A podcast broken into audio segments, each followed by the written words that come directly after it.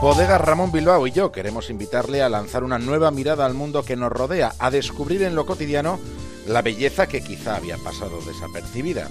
Porque cuando cambias la forma de ver la vida, la vida cambia.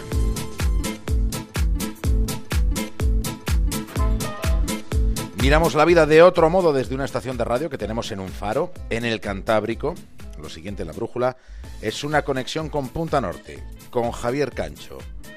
Y en el capítulo de hoy, Daja Tarto, la historia de un fakir.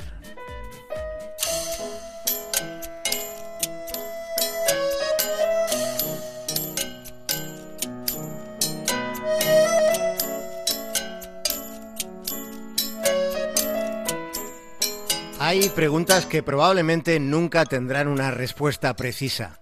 Como por ejemplo, ¿por qué las sucursales bancarias son tan feas por dentro y por fuera? ¿Acaso existen lugares más anodinos, más impersonales que ese tipo de sucursales? Pues para este asunto no se atisba solución, porque ya lo hemos advertido alguna vez. Las sucursales bancarias son oficinas que están en vías de extinción. No dentro de mucho tiempo ya no quedará ninguna. Y ese proceso de desaparición, en cierto modo, en cierto modo se parece algo a lo que sucedió en su momento con los faquires. Los hubo, pero ya no los hay. Los faquires fueron esos profesionales especialistas en telequinesias y levitaciones. Imaginen una situación que seguro que ocurrió más de una vez. Imaginen a un fakir en una sucursal bancaria. Y llega el momento en el que le atienden. Y el señor de la corbata le pregunta, ¿profesión? Y entonces ese otro hombre responde, tras dudar unas fracciones de segundo, tras dudar unas cuantas fracciones de segundo, responde, Em, soy fakir.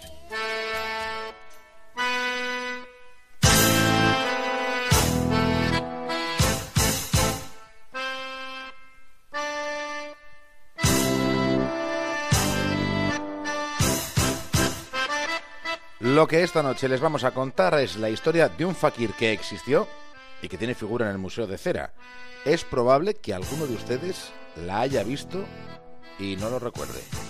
Los fakires pertenecían a una estirpe de artistas del espectáculo, donde el espectáculo no tenía truco, ni, ni trampa, ni cartón. Los fakires no son magos. En persa, fakir significa pobre y en árabe significa pobreza. Los fakires eran ascetas que mostraban retos de resistencia física y mental. Entre los números más conocidos, seguro que los recuerdan perfectamente, estaba aquello de caminar sobre cristales rotos, o tumbarse en una cama de clavos, o ingerir antorchas de fuego, o tragarse cuchillos largos.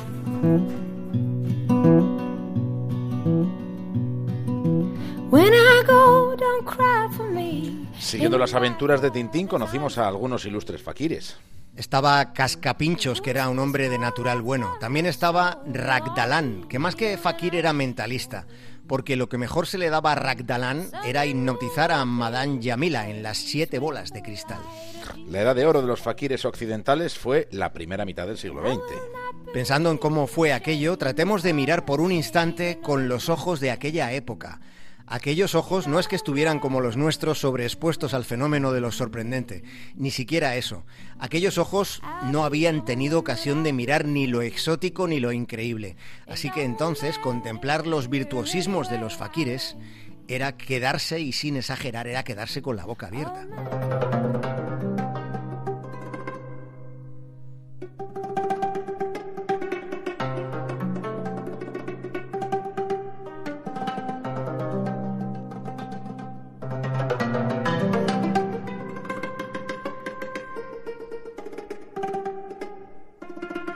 El más célebre de todos los fakires que en la península haya existido se llamó Daja Tarto. Daja Tarto era un anagrama simple de su propio apellido, que era Tortajada. El fakir Dajatarto nació en Cuenca, mientras transcurría el cuarto año del siglo XX. Siendo niño sus padres se mudaron a Madrid, y fue en los madriles cuando de mozo los suyos le consideraban rebelde y atrevido. Y atreviéndose quiso hacerse torero. Ya había pensado incluso hasta en su nombre artístico, se llamaría Arenillas de Cuenca.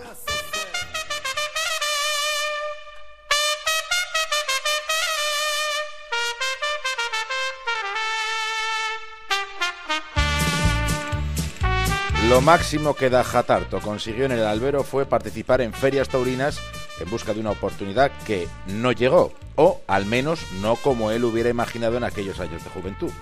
De manera que Dajatarto, sin ser fakir todavía, alternaba algunos trabajos convencionales como botones o como ayudante de cocina para el ejército español en la ciudad de Melilla. Así fue transcurriendo la vida de aquel muchacho hasta que cayó en sus manos un libro, uno titulado Misterios de la India.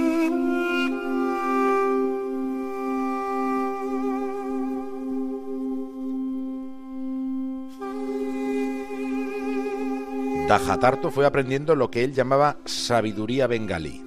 Y fue empapándose de un oficio que consistía en comer bombillas, cuchillas de afeitar, cuerdas, piedras, todo lo que fuera poco digerible, vamos. Con aquellos números fue contratado en el Circo Price en 1927.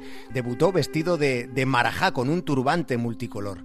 Sobre aquel escenario, él fue de los primeros en engullir fuego, metiéndose hasta el fondo del gaznate cerillas encendidas, pero también tragaba yeso e incluso cemento. Dajatarto disponía de un amplio repertorio en el que sostenía pedruscos de 80 kilos mientras permanecía tumbado sobre un lecho de cristales rotos.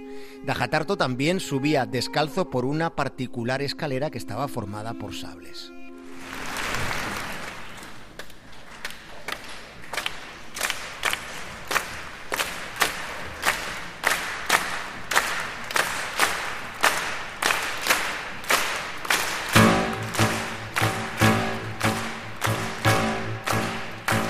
Recordemos que había sido torero frustrado. Seguramente por eso su número más abracadabrante transcurría en una plaza de toros. Dajatarto se hizo enterrar dentro de una urna en medio de una plaza de toros y allí permaneció hasta que la corrida hubo terminado. Solo entonces era desenterrado entre vítores y perplejidades. Pero esto solo lo hizo dos veces. Solo dos porque la segunda estuvo a punto de perder la vida. Le sacaron medio desvanecido y con más parecido a la figura que hay en el Museo de Cera que alguien que estuviera vivo.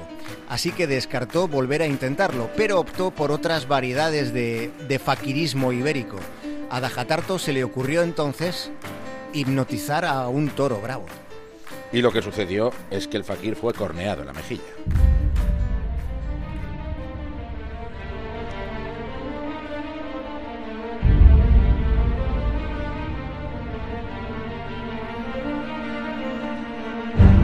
A Dajatarto se le juntaba mucho dinero en las manos, pero en vez de administrarlo, prefería ir al bingo.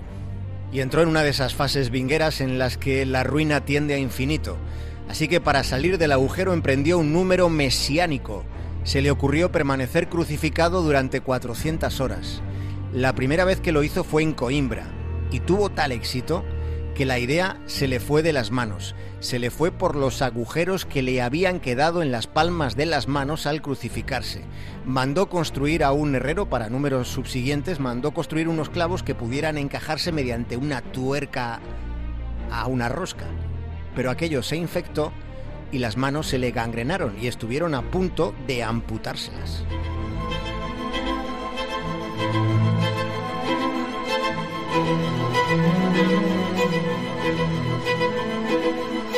Estando otro día Dajatarto ensayando, introduciéndose un estilete por un agujero de la nariz, sucedió algo, digamos, mm, muy inapropiado.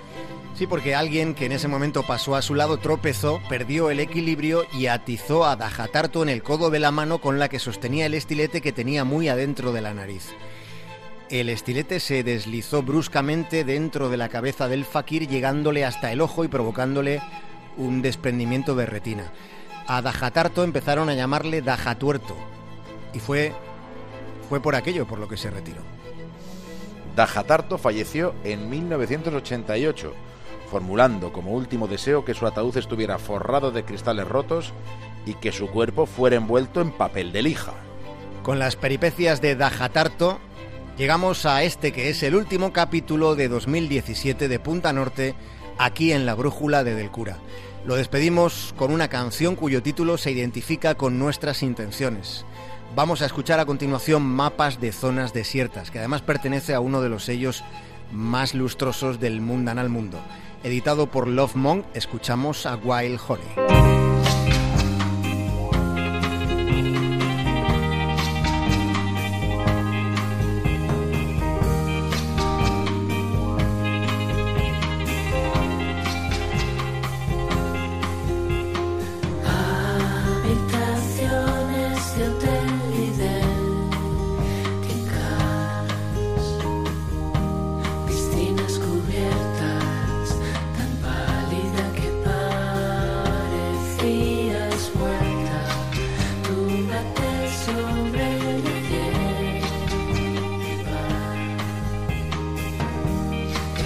fuerte abrazo, Javier Cancho. Uno enorme, David el Cura. Un abrazo a todos.